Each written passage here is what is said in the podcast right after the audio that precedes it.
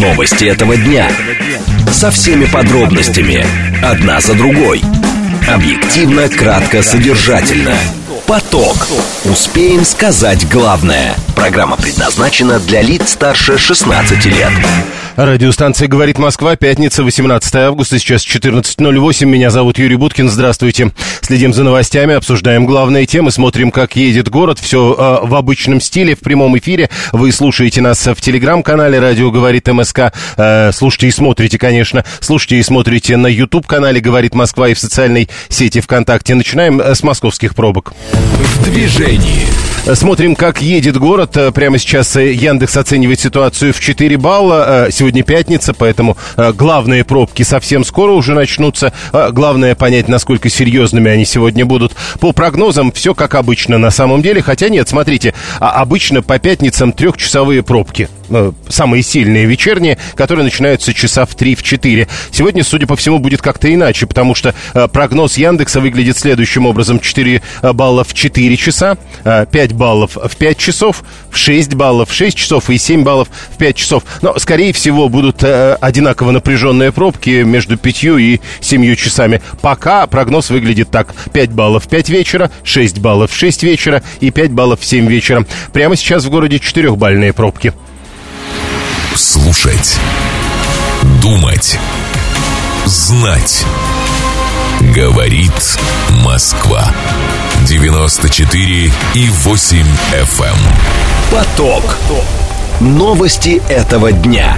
Две темы обсуждаем в ближайшие 20 минут. Попытка атаки беспилотником комплекса «Москва-Сити». Так, во всяком случае, это подается в новостях. Как сказано, там дальше украинский дрон упал. Жертвы пострадавших нет. Но почему противовоздушная оборона, если и работает, то останавливает беспилотники только над Москвой, а не раньше? Первая тема. Вторая тема. Турция призывает Россию избегать эскалации в Черном море. Причина — инцидент с грузовым судном. Насколько серьезны противоречия между Россией и Турцией на этом направлении? Разговор минут через 10. Срочное сообщение, которые в эти минуты появляются. Памфилова посоветовала 16-летним, которые хотят голосовать, навести сперва порядок в районе. Это заголовок с ленты агентства ТАСС. Теперь смотрим ленту агентства РИА Новости. Путин встретился в Кремле с председателем Верховного суда Лебедевым и вручил ему государственную награду. И еще срочные новости от Министерства иностранных дел Российской Федерации. Россия закрывает въезд ряду официальных лиц Молдавии.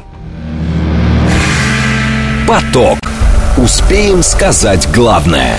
Прямой эфир вы пишите через СМС-портал +7 925 48 94 8. Через Telegram пользователю «Говорит МСК-бот», либо звоните в прямой эфир по номеру 7373 94 8. Ну и вот сообщение, которое пришло несколько минут назад, видимо, это комментарий к информационному выпуску, где говорили про 25 градусов тепла в Москве. Владислав пишет: какие плюс 25? У меня бортовой компьютер в машине 32 показывает.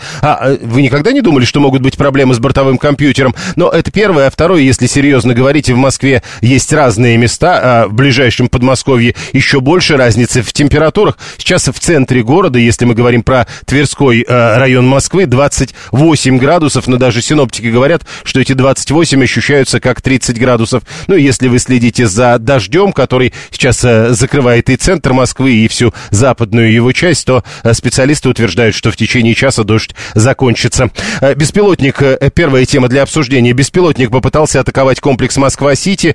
Цитирую по новостям: украинский дрон упал, жертв и пострадавших нет. Поврежден фасад одноэтажного павильона на 20 квадратных метров. Передает, то есть 20 квадратных метров не павильона, а повреждений. РИА Новости пишет об этом, ссылаясь на экстренные службы столицы. Сообщается, что были попытки атаковать и другие объекты в Москве и области. В Минобороны говорят, что это было примерно в 4 часа утра по московскому времени, и даже закрывали воздушное пространство в районе аэропорта Внуково. Сергей Собянин прокомментировал произошедшее этой ночью. Значимых разрушений зданию экспоцентра не нанесли. На месте работают городские экстренные службы. Так написал он сегодня рано утром.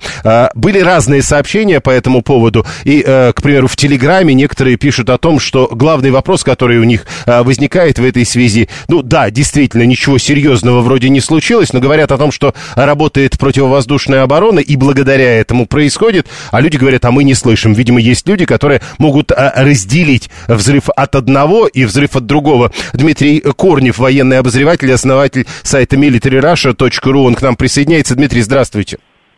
Да, здравствуйте. Итак, вот смотрите, в комментариях, которые сегодня появились, очевидцы и военные эксперты усомнились в заявлении Минобороны, что дрон был сбит силами ПВО. Нет ни одного видео, утверждают они, на котором была бы видна работа противовоздушной обороны. Как вы это можете прокомментировать? Ну, смотрите, действительно, не всегда можно отличить воздействие дрона на объект, который атакуется, от падения дрона со взрывом, от падения зенитной ракеты, от взрыва зенитной ракеты. Ну, действительно, для того, чтобы одно отличить от другого, нужно быть специалистом, нужно, хотя бы несколько раз в жизни видеть и то, и другое с пояснениями от других специалистов. Да, это так, но, смотрите, во-первых, судя по всему, утром объектов было несколько, и часть из них не долетели до Москва-Сити. То есть был объект, который где-то в области упал, был объект в Красногорске. Вот по ним, судя по всему, ПВО абсолютно точно сработало. А вот что было с объектом, который дошел до экспоцентра, на самом деле действительно вопрос. Возможно, ПВО работало средствами радиотехнического подавления. То есть дрон потерял управление, потерял навигацию и... по сути, упал. Хорошо, если работают, смотрите, если работают вот такие способы подавления, то тогда возникает вопрос, почему они работают на территории Москвы, а не до ее территории, чтобы дрон не долетал? Смотрите, во-первых, есть же на самом деле изменения. Вчера вечером, поздно вечером, прошла информация о том, что на границе Белгородской области был сбит беспилотник. А с границы Белгородской области до Москвы по сложному маршруту как раз лететь вот то самое время, которое пройдет с позднего вечера до раннего утра. Вполне может быть, что часть дронов была уничтожена именно в зоне специальной военной операции. Тех, которые проходили на Москву. Нет, имеется в виду, а почему тогда перед Москвой нельзя их что-то с ними сделать такое, чтобы они изменили маршрут? Я понял, да. Здесь смотрите, внешнее кольцо Москвы, скажем так, обороны, это достаточно протяженная территория. Глушить радиотехническими средствами летательные аппараты такого типа можно на небольшой площади. Например, можно закрыть Красную площадь, можно закрыть Москва-Сити, можно закрыть еще какой-то небольшой локальный район. В рамках МКАДа не закрыть? Наверное, это можно теоретически сделать, но я подозреваю, что просто, во-первых, это огромная нагрузка на всю электронику, которая работает в рамках МКАДа, потому что это помехи, они не избирательного действия, они будут глушить все. Угу. То есть они будут глушить большой город, помимо дронов? Конечно, то есть они будут глушить все, они будут глушить работу там любых обычных средств переговоров, радио, там еще что-то, работу электроники какой-то, которая использует, самые разные методы там передачи информации и прочее. Так, то есть, к сожалению, можно закрыть все, но это будет закрыто абсолютно все. Насколько прав Виталий, который говорит про разные предположения? Можно говорить о том, что их не с Украины, к примеру, запускают, а, как он пишет, дальних медвежьих углов Подмосковья, и потому их раньше не разворачивают?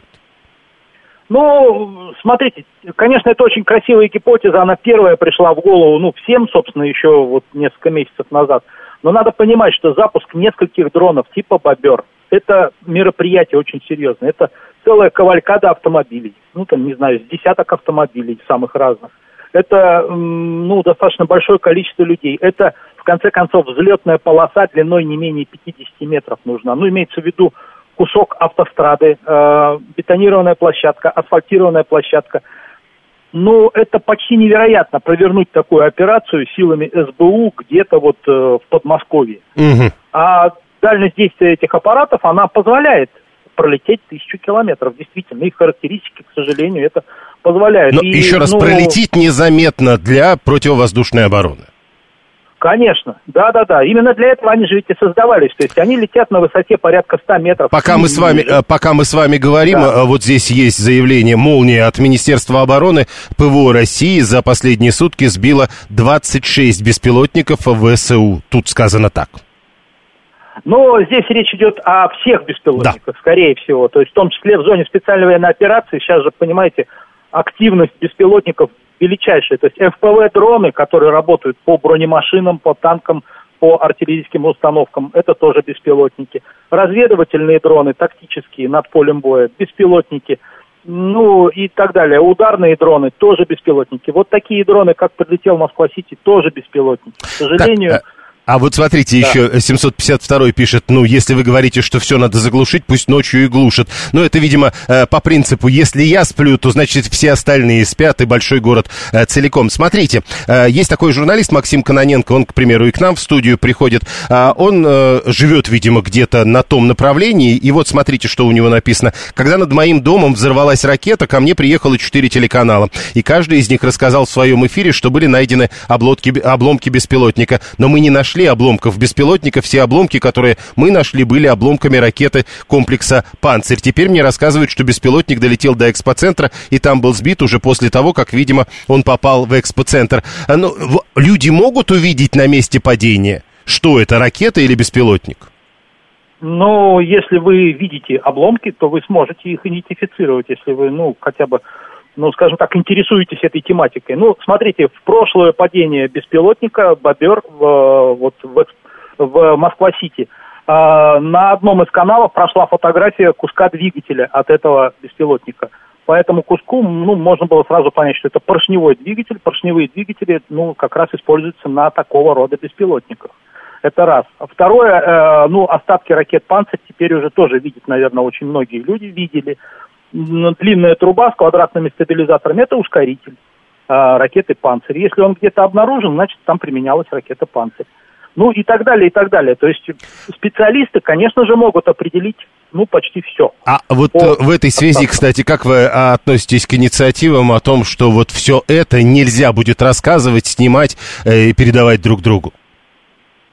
Вы знаете, в Украине это на уровне закона действует. То есть там запрещено снимать работу систем противовоздушной обороны и результаты падения тех или иных дронов. Дело в том, что по этим видео и фотоматериалам можно убедиться в том, правильно нанесен удар или неправильно, что учесть при следующем ударе, какие изменения внести. К сожалению...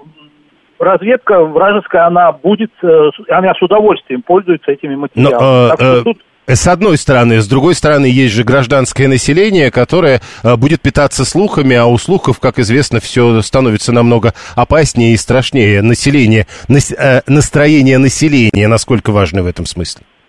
Здесь придется какой-то компромисс находить, потому что, с одной стороны, абсолютно понятно, что в наше время прекратить выход информации вовне, невозможно. У всех есть сотовые, у всех есть смартфоны, это нереально просто. Другое дело, что действительно, как-то минимизировать панические настроения, которые возникают. Не знаю, это, в общем-то, задача, как получается, такая очень нелегкая задача и для органов наших, и для органов власти, которые принимают законы. Последнее тогда от одного из слушателей. Помните, когда вы говорили, вокруг МКАДа теоретически можно, но мы же, говорит, понимаем, что с одного направления, то есть хотя бы сегмент перекрыть можно? Смотрите, по-хорошему, эти дроны, они все равно создают, какие-то помехи, там еще что-то, но их слышно, в конце концов. Можно поставить, в конце концов, как во время войны Второй мировой, звуковые станции, и они позволят, полуавтоматически включать какие-то системы глушения, именно секторно. Но это вопрос уже, наверное, к специалистам по противовоздушной обороне, то есть насколько это возможно. Технически такие решения, они могут быть реализованы, но не моментально, конечно. Спасибо. Дмитрий Корнев, военный обозреватель, основатель сайта Military Russia, был с нами на прямой связи. Владислав пишет, технически закрыть все и отслеживать движение дрона, но сбить низколетящие цели могут только соответствующие комплексы, сбивать ракетами их просто дорого и нецелесообразно. С населением надо работать, пишет Алла 24-я, разъяснять, чтобы вели вели себя как граждане, а не как быдло. 144-е долетают благодаря возможности полета на разных высотах. И Виталий 618-й в Подмосковье и близлежащих областях много дорог с низким трафиком, где раз в полчаса проедет одна машина, один автобус и все, а ночью там никого. В теории, значит, можно запускать ночью, если знать местность. Но, видите, вот если говорить таким образом, тогда мы возвращаемся к одному из сообщений, согласно которому ведь не на всех направлениях закрывать надо, а только один сегмент. Внимание! Говорит Москва. 94,8 FM. Поток. Успеем сказать главное. И вот уже удивительная история. Ирина пишет, какая-то растерянность чувствуется в связи с дронами. Но с другой стороны чувствуется еще что-то. Вот Катя, например. Катя, 986-я, пишет, в Крылатском было слышно и понятно, что работа противовоздушной обороны, а не что-то другое. То есть Катя в Крылатском легко отличает работу противовоздушной обороны от, цитата, чего-то другого. Следующая тема. Турция призывает Россию избегать эскалации в Черном море. Причина — инцидент с грузовым судном «Сукраокон». Так сообщает канцелярия Реджепа Таипа Эрдогана. Экипаж российского патрульного корабля Василий Быков открыл 13 августа предупредительный огонь для того, чтобы досмотреть сухогруз под флагом Палау, который двигался в украинский порт Измаил. Минобороны даже публиковала кадры работы досмотровой группы, и вот несколько дней прошло, и что мы видим? Мы видим комментарий по этому поводу напрямую от канцелярии Реджепа Таипа Эрдогана, которые призывают Россию избегать эскалации в Черном море. Насколько серьезны противоречия между Турцией и Российской Федерацией на этом направлении? Вот с этим надо бы разобраться. 7373948, телефон прямого эфира. Насколько, к примеру, этот инцидент, по поводу которого Турция предлагает России избегать эскалации, может так или иначе сказаться на встрече Эрдогана и Путина в ближайшее время. Пока мы связываемся с нашим спикером, Мосгорсуд по просьбе Минюста ликвидировал Сахаровский центр. Это срочное сообщение со всех лент. Роберт Устян, журналист, политический обозреватель, к нам присоединяется напрямую. Роберт, здравствуйте. Добрый день, Юрий. Итак, с вашей точки зрения, как оценивать вот это вот призыв Турции к России избегать эскалации в Черном море в связи с этим инцидентом с сухогрузом? Смотрите, Юрий, поначалу реакция в турецком обществе и сначала на уровне неофициальном, я вам так скажу, от просмотра аналитических программ турецкого телевидения, было ощущение, что Турция очень серьезно восприняла этот инцидент, и потихоньку начались подогреваться такие вот, так скажем, легкие антироссийские настроения, что типа вот ведущий спрашивает там вот как вы отреагировали, что у вас вызвало вот это вот видео, когда наш сухогруз, турецкий сухогруз обыскивают. Но потом, вот буквально пару часов назад, Юрий, при президенте Эрдогане он создал такой центр по борьбе с дезинформацией.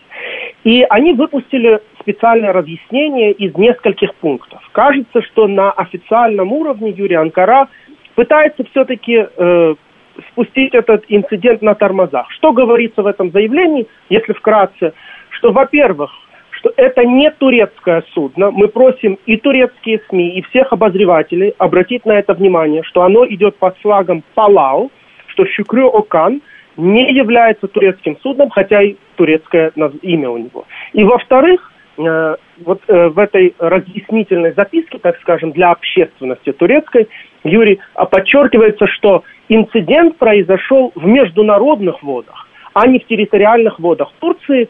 Но потом там, конечно же, мы все равно просим Российскую Федерацию избегать попыток вот эскалации. Ну, как знаете, такой мирный призыв, давайте жить дружно. То есть, вот что происходит. То есть это не зря, это так и воспринимается, как очень мягкая попытка говорить и не сказать ничего такого жесткого. Это никак не скажется на подготовке встречи Путина и Эрдогана, на ваш взгляд?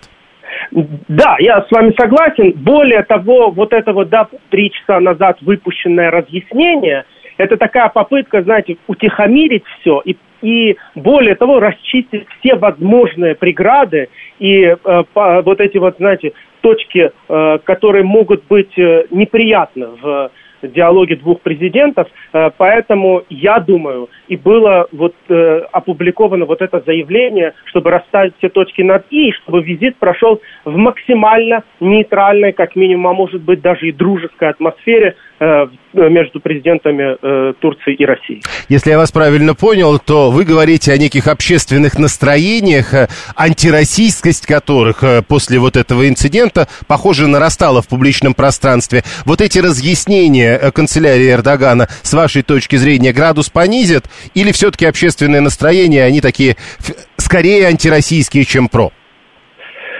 И мне сложно сказать, что они антироссийские, Юрий, но здесь есть несколько моментов, которыми хочется поделиться на таком бытовом уровне.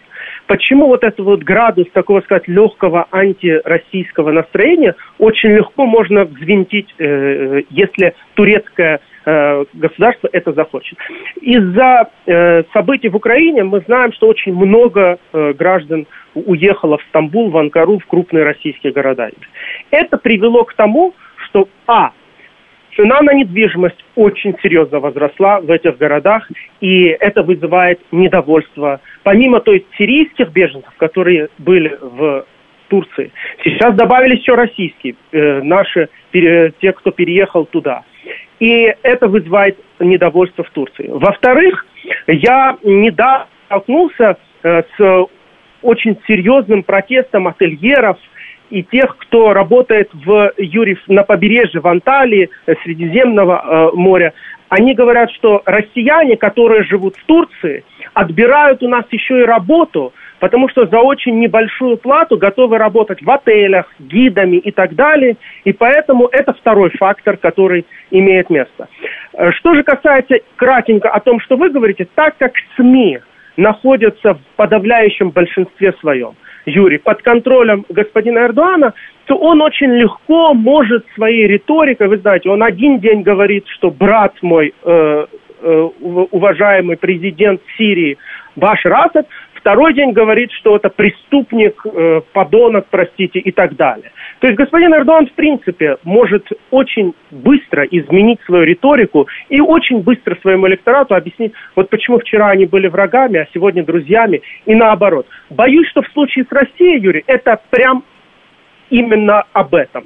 Но что пока... историческое противостояние, знаете, уж извините, не надо много Эрдогану приложить усилий, чтобы взрыв антироссийских настроений не имел места, если он этого захочет. То есть это, как один из наших слушателей пишет, это озабоченность, которую выражают вместо того, чтобы говорить о собственном недовольстве. Очень мягкие оценки.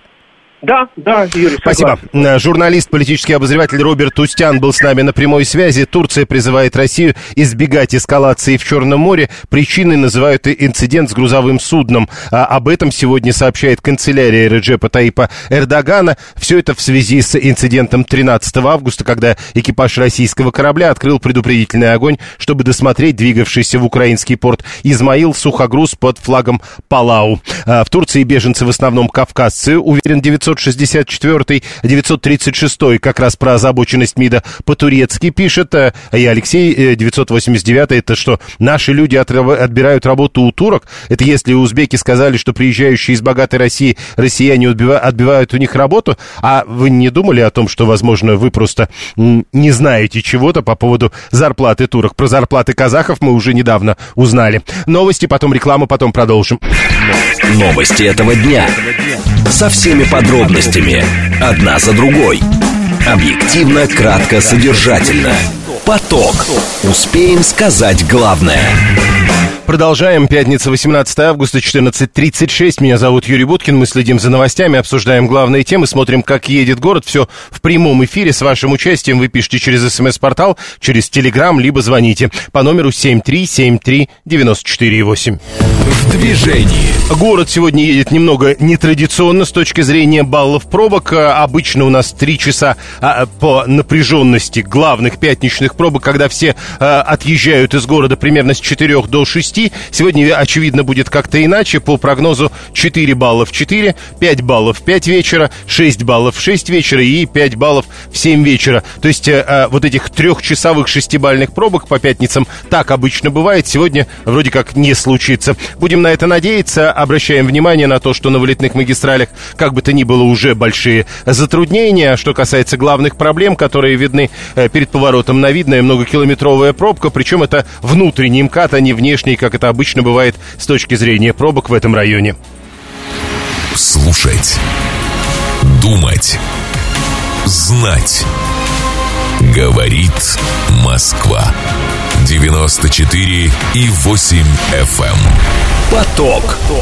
Новости этого дня. Продолжаем две темы, которые мы будем обсуждать в ближайшие 20 минут. Владимир Путин вчера поддержал идею направить часть средств от утилизационного сбора на автомобили на финансирование общественного транспорта. Хватит ли этих денег для того, чтобы восстановить общественный транспорт за пределами Москвы? Первая тема. А вторая тема. На Украине девушка первой в стране сменила отчество на матчество. То есть не в честь отца, а в честь матери. Так вот, насколько такое возможно в России и, к примеру, а может быть у нас такое прежде хотя бы было, об этом поговорим минут через 10. Срочные сообщения, которые в эти минуты появляются, давайте посмотрим. Подтопления в двух городах Приморья стали беспрецедентными. Об этом пишет агентство ТАСС, ссылаясь на заявление главы Минвостокразвития Алексея Чекункова. Два наиболее пострадавших города — Уссурийск и Спасск-Дальний, говорит Чекунков. Еще срочное сообщение. Назначен главный тренер футбольного клуба «Ахмат». Ссылаясь на релиз, пишет в эти секунды агентство РИА Новости. Зовут нового тренера Мирослав Ромащенко. Поток. Успеем сказать главное. Еще одно срочное сообщение. В Москве завели уголовное дело после нападения на журналистов ВГТРК. Как говорят, 17 августа дело было. Съемочная группа программы «Вести», дежурная часть телеканала «Россия-24» снимала репортаж о так называемых профессиональных соседях в одной из квартир на улице Касимовской. И вот двое мужчин напали на журналистов во время съемки этого репортажа. Теперь возбуждено уголовное дело по воспрепятствованию законной профессиональной деятельности журналистов. И еще, кстати, срочное сообщение. Российская логистическая компания Danone Trade в сентябре будет переименована в H&N Trade. Это тоже срочное сообщение с агентства РИА Новости. Теперь по поводу общественного транспорта и его, судя по всему, неплохого будущего. Вчера Владимир Путин поддержал идею направить часть средств от утилизационного сбора на общественный транспорт. Он попросил Минфин творчески к этому подойти. Якобы Минфин готов на 5% от утильсбора на финансирование общественного транспорта, а подумать, ну, значит, увеличить. Владимир Климанов, доктор экономических наук, профессор РАНХиГС, к нам присоединяется. Владимир Викторович, здравствуйте. Здравствуйте. Намного хватит вот этих 5, или, скажем, ну, допустим, он будет щедрым, Минфин, и там 10% даст от утилизационного сбора. Это вообще существенные суммы? Наверное, существенные. Я, честно говоря, тоже не владею информацией, какие у нас конкретно объемы сейчас утилизационного сбора. Тем более, там ставки достаточно резко поднялись с 1 августа, и ожидаются его повышенные сборы. Там рост достаточно существенный.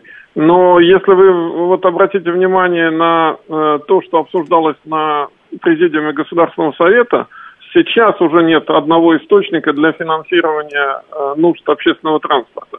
И министр транспорта назвал целых 7 схем, по которым идет такое финансирование по разным министерствам. Там есть и в том числе кредитные ресурсы, то есть средства на инфраструктурные бюджетные кредиты, они идут на финансирование общественного транспорта. Сами губернаторы высказывали разные предложения о том, как работать с общественным транспортом и что их сковывает. Поэтому вот такая прибавка, она, наверное, будет необходима, чтобы как-то более четко решить эту проблему нехватки автобусов и других подвижных транспортных средств в этой сфере. Ну, вот даже в рамках этого разговора, который вы, по сути, сейчас пересказывали, вчерашнего, получается, что это примерно 7 нянек, у которых и получается, что дитя без глазу, потому что то оттуда недостаточное количество денег, то оттуда, а в результате нормальной системы общественного транспорта во многих городах не появляется. А по-другому как-то нельзя все это организовать? Скорее всего, это будет сделать очень сложно. Я тоже согласен, что вот так много направлений для финансирования общественного транспорта, это уже как бы ненужная вещь, потому что там задействованы не только Минтранс, но и из федеральных даже структур, но и где-то Минстрой, где-то Минвостокразвитие, где-то Минфин.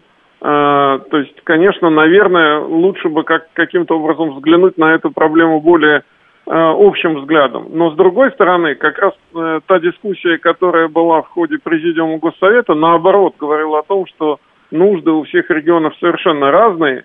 И если в Москве уже готовы переходить там к системе электротранспорта более активно, то там курский губернатор говорил совершенно о других вопросах, в том числе о нехватке водителей для этой системы и системе их подготовки и так далее. И в этой связи вот общий тонус для общественного транспорта — это все-таки такая децентрализованная модель. То есть то, что хорошо для там Курской области, может быть не так необходимо для Москвы и наоборот.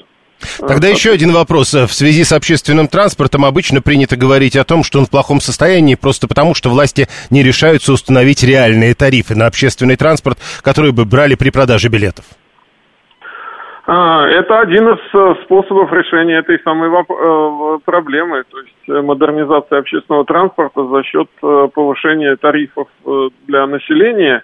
Но идти на это, кстати, особо, по-моему, никто не предлагал. Там звучала идея о том, что сейчас, когда заключают контракты с перевозчиками, то не могут учесть достаточно сильную инфляцию, которая есть. И перевозчики оказываются действительно в таких сложной финансовой ситуации, поскольку не могут поднимать тарифы, не могут получать дополнительное какое-то финансирование при возрастающих издержках в течение определенного периода действия контракта на перевозку. И это тоже проблема. Поэтому все-таки такое активное государственное участие и поиск разных форм финансирования модернизации общественного транспорта, в том числе и за счет вот этих излишков в утилизационном сборе, который образуется в этом году в результате повышения ставок по нему, то это, наверное, одно из решений этой проблемы. Ну да, мы видим, что уже и метрополитен начинает строиться не только в Москве, а раньше говорили, только в Москве строится. То есть внимание очевидно, и, видимо, результаты будут. Но давайте все-таки к началу вернемся. Это утилизационный сбор. А какая связь между утилизационным сбором и общественным транспортом, скажут вам?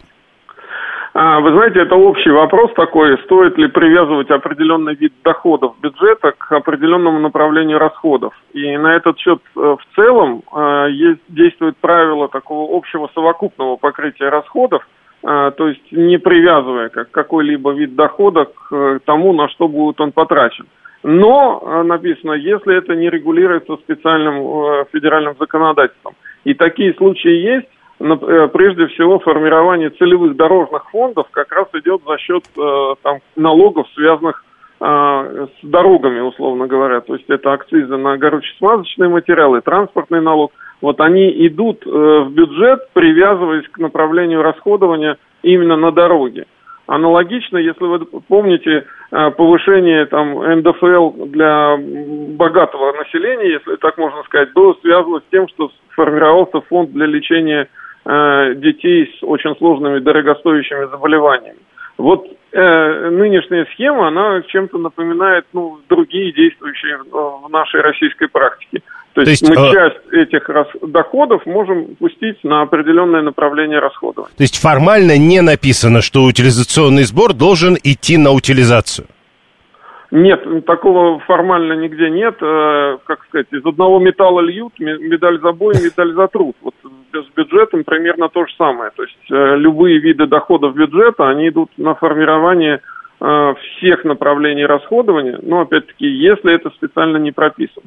Спасибо, Владимир Климанов, доктор экономических наук, профессор РАНХиГС был с нами на прямой связи о состоянии общественного транспорта, которое, возможно, в том числе и благодаря этому дополнительному вливанию из утилизационного сбора после вчерашнего совещания, очевидно, каким-то образом будет меняться. Виталий говорит, по-другому тоже можно. Это когда по Великому Новгороду, Туле или другим городам бегают автобусы, трамваи, троллейбусы, которые списаны из Москвы. Но, с другой стороны, Виталий, вы раз знаете об этом, вы знаете и о том, что многие из этих городов позднее жалуются на эти самые списанные из Москвы автобусы, трамваи и троллейбусы. 7373948, телефон прямого эфира, о состоянии общественного транспорта в городах Российской Федерации. Понятно, что в Москве это, вчера об этом, кстати сказать, тоже много писали и говорили, чуть ли не идеальное состояние общественного транспорта, но что происходит за пределами Москвы. 7373948, телефон прямого эфира, СМС-портал +7 925 48 94 8,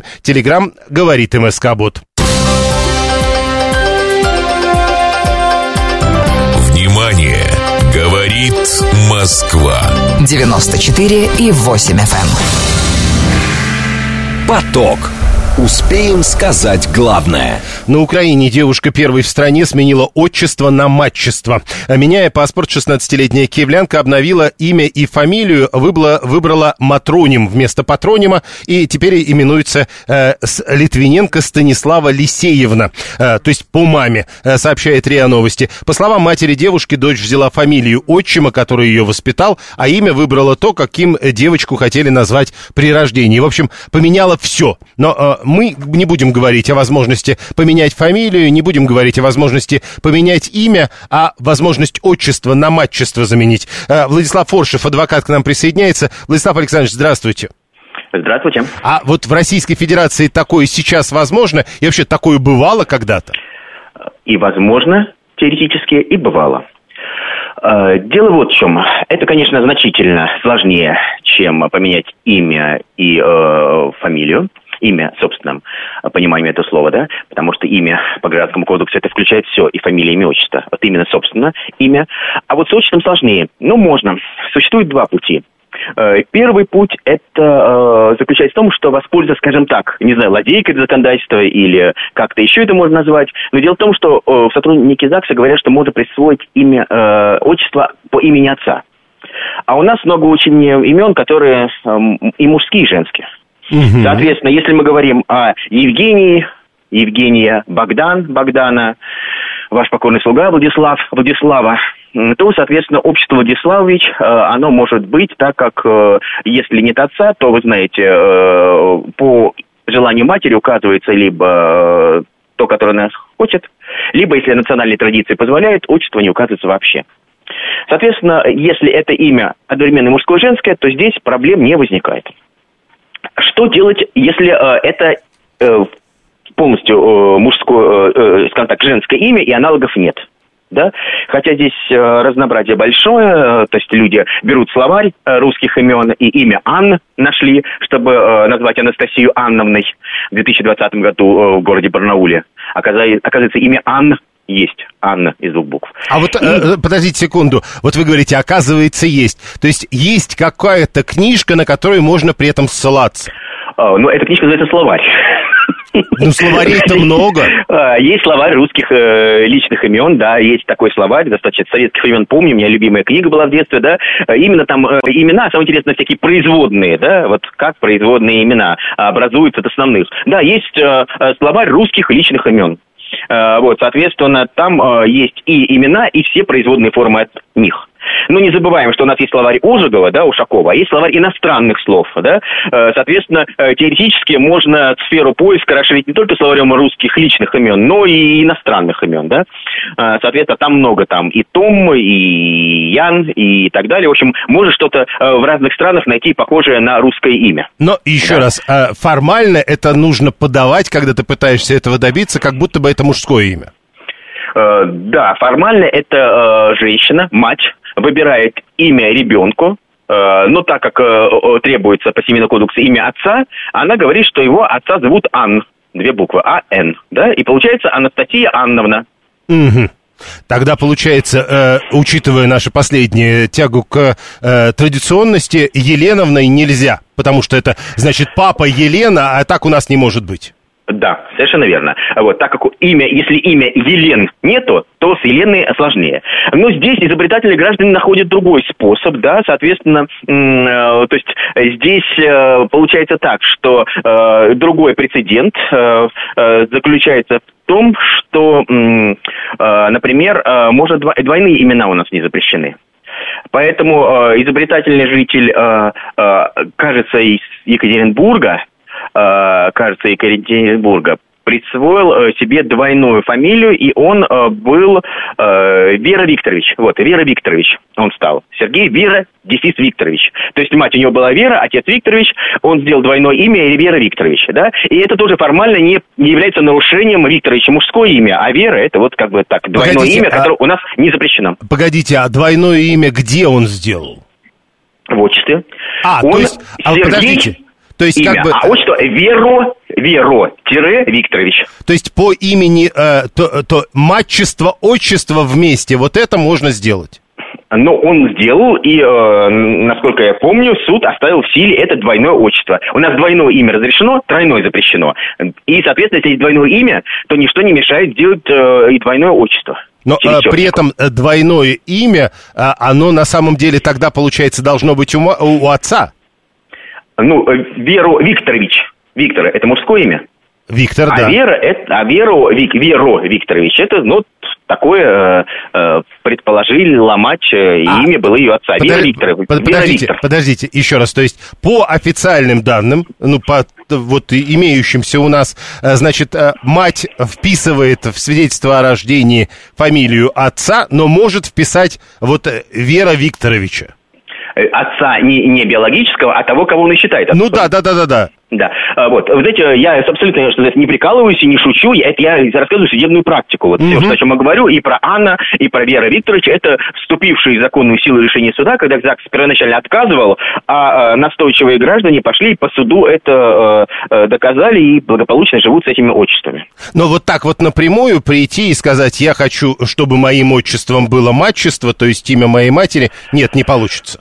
Да, не получится, хотя, опять-таки, встречаются и вот Олег Настасьевич есть, но это он нашел летопись русскую, где сына князя Ярослава Галицкого звали и Настасий, вот он стал Настасьевичем, да, вот, потому что вот нашел «Повесть временных лет» Нестора или еще какой-то там, может быть, Кармитина или еще какой-то, и вот так стал, да, соответственно, поэтому рекомендация, что такая, что в период родов, если вы допустим, Елена, да, а Еленовича у нас не бывает, то некоторые женщины дают друг другу советы, что в период родов, да, поменять имя Елена на какое-нибудь, ну, например, Александра. Ага. Да? Если не хотите. Ну, понимаете, здесь же тоже есть такой этический момент. Многие говорят, кстати, вот женщина родила какого-то нежелательного ребенка при каких-то нежелательных обстоятельствах, да, и, соответственно, или отец ушел. И она не хочет, чтобы ребенок носил имя этого человека. Да? Ну, по-своему понятное желание. Вот, соответственно, она хочет, чтобы она носила, допустим, ее имя. Тогда, если она Елена, она меняет свое имя Елена на Александра, и ребенок становится Иван Александровичем. И считается, что в честь матери, да? Угу. Но опять здесь тоже требуется, чтобы это имя было как бы и мужским, и женским одновременно. Понял, спасибо. Владислав Оршев, адвокат, был с нами на прямой связи. Но вот видите, док пишет, 433-й коллега, врач в стационаре Мариновна. Меняла, говорит, фамилию из-за того, меняла отчество на матчество из-за того, что отец никак не влиял на ее жизнь и воспитание, причем меняла в 19-м году в Москве. То есть все-таки бывает такое. Правда, вот, например, мы понимаем, что это какие-то психологические вещи, которые запрещают тебе быть с отчеством. Вот ты настолько не любишь, видимо, человека, который твой отец, но Алла говорит, нет, это все-таки обычный выпендрёж и желание заявить миру о себе. Василиса, 14-я. Мне казалось, что матчество у нас все-таки разрешено. 530-й, что не запрещено, это ясно, но затем, вот можно ли это реально сделать? Владислав Оршев описал, какова практика. 964-й в этой связи пишет, а в Европе ребенок считается по национальности матери. В каком смысле по национальности матери? Мы же говорим про отчество или матчество. Причем 36-й пишет, в других странах вообще отчеств нет. В этой связи я сразу вспомнил недавнюю юбиляршу. 16 августа 65 лет исполнилась Мадонне. Ее на самом деле зовут Мадонна, если кто-то до сих пор думает, что это ее псевдоним. Так вот, у нее же ведь непростое имя, ее же зовут полное имя ее Мадонна Луиза Вероника Чиконе. И там непонятно, то ли матчество, то ли отчество. Мадонной звали ее мать. Слушаем вас, здравствуйте. Здравствуйте, меня зовут Анна. Юрий Викторович, а у маринцев есть имя Марин. В Марийской ССР есть имя Марин. А вот. Более того, оно есть в святцах. Мужское имя Марин. У меня заполчанин был Марин Альбов. Я потом просто смотрела, интересно, почему так назвали, хотя у марийцев там какая-то немножко другая своя христианская вера. Ну, по-моему, вот менять на мачество – это бред какой-то. Вот честное слово, есть уже что-то устоявшееся веками. Не, подождите, Анна, ну правда, ведь есть эта история, когда женщина почему-то не хочет, чтобы имя того, кто породил этого ребенка вместе с ней, каким-то образом в этом имени было запечатлено. Слушай, не хочешь, не спи с этим мужиком. Ну уже было, потом выяснилось. А что у тебя потом выяснилось? Ты не видела, с кем ты в колку ложишься? Ну, видимо, не видела. Ну Юрий Викторович, ну блажь какая-то, ей-богу, а? Ну, понятно. Что, насколько сложное отчество никто не выговаривает, и то не думаю менять, никогда не думала. Понял. Так можно сделать двойное имя, где вторая часть будет матчество, как раз пишет Павел 723, и об этом Владислав Оршев неоднократно нам говорил сегодня. Виталий, вот в Исландии удобное имя и отчество, и все. Густав Йоханссон или девушка, то Йохана Йохансдоттер. Пусть меняет как хочет. Это опять 36-й. Отчества в Европе нет, только имя и фамилия в паспорте, пишет 964-й. Опять же, в Европе есть разные страны. Ну, давайте вы не будете настаивать на таких вещах. У итальянцев, французов, молдаван, европейских куча одинаковых мужских и женских имен, пишет 274-й, как бы забывая о том, что мы только что говорили, у нас то же самое. Все, что связано с Украиной, недостаточно хорошо для Алексея 989-го, который, кстати, про Казахстан тоже успел написать, что если кто-то и говорит, что казахи больше, чем в России, зарабатывают в Казахстане, то это на самом деле вранье. Ну, да, на самом деле, Алексей, а почему вы решили, что это вранье? Вам кто-то рассказал про свадьбу, на которой в Казахстане молодоженам подарили сахар. И что это значит? Мало ли что. Когда эта свадьба была? По официальным данным, средняя зарплата в Казахстане на сегодня выше, чем в Российской Федерации. Как бы вам это бредом не казалось. Дальше. Надо отменить отчество или матчество. Как, например, в Сербии, пишет 312-й, и это будет выход из ситуации. 825-й, это Ирина, это как же надо психически заморочиться, чтобы в суде доказывать свою правоту. Ну почему же это психически заморочиться? Человек считает себя правым. Но это совершенно не психическая заморочка. А у нас Иванов-Петровых будто мало, пишет Виталий 618-й. Слушаем вас, здравствуйте. Алло. Да, здравствуйте, Юрий. Добрый день, на линии. Спасибо за эфир. Ну, вот смотрите, слушателю, который по поводу Казахстана, да, я хочу сказать, что на самом деле это те казахстанцы или казахи, я не знаю, как правильно, извините, которые находятся вот у нас, да, ну, в частности, Москва, Питер, вот в крупных таких городах, это достаточно высокооплачиваемые специалисты, то есть к нам обычно не идут там казахские дворники в большинстве своем, да, или там продавцы, а казахи это, ну, казахи в России, я имею в виду, это такой кластер, я не знаю, там, врачи, IT, работники и так далее, то есть они достаточно... Их не надо принижать в этом плане. То есть казах не делает ту работу, условно говоря, ну, за редким исключением, которую делает тот же узбек или таджик.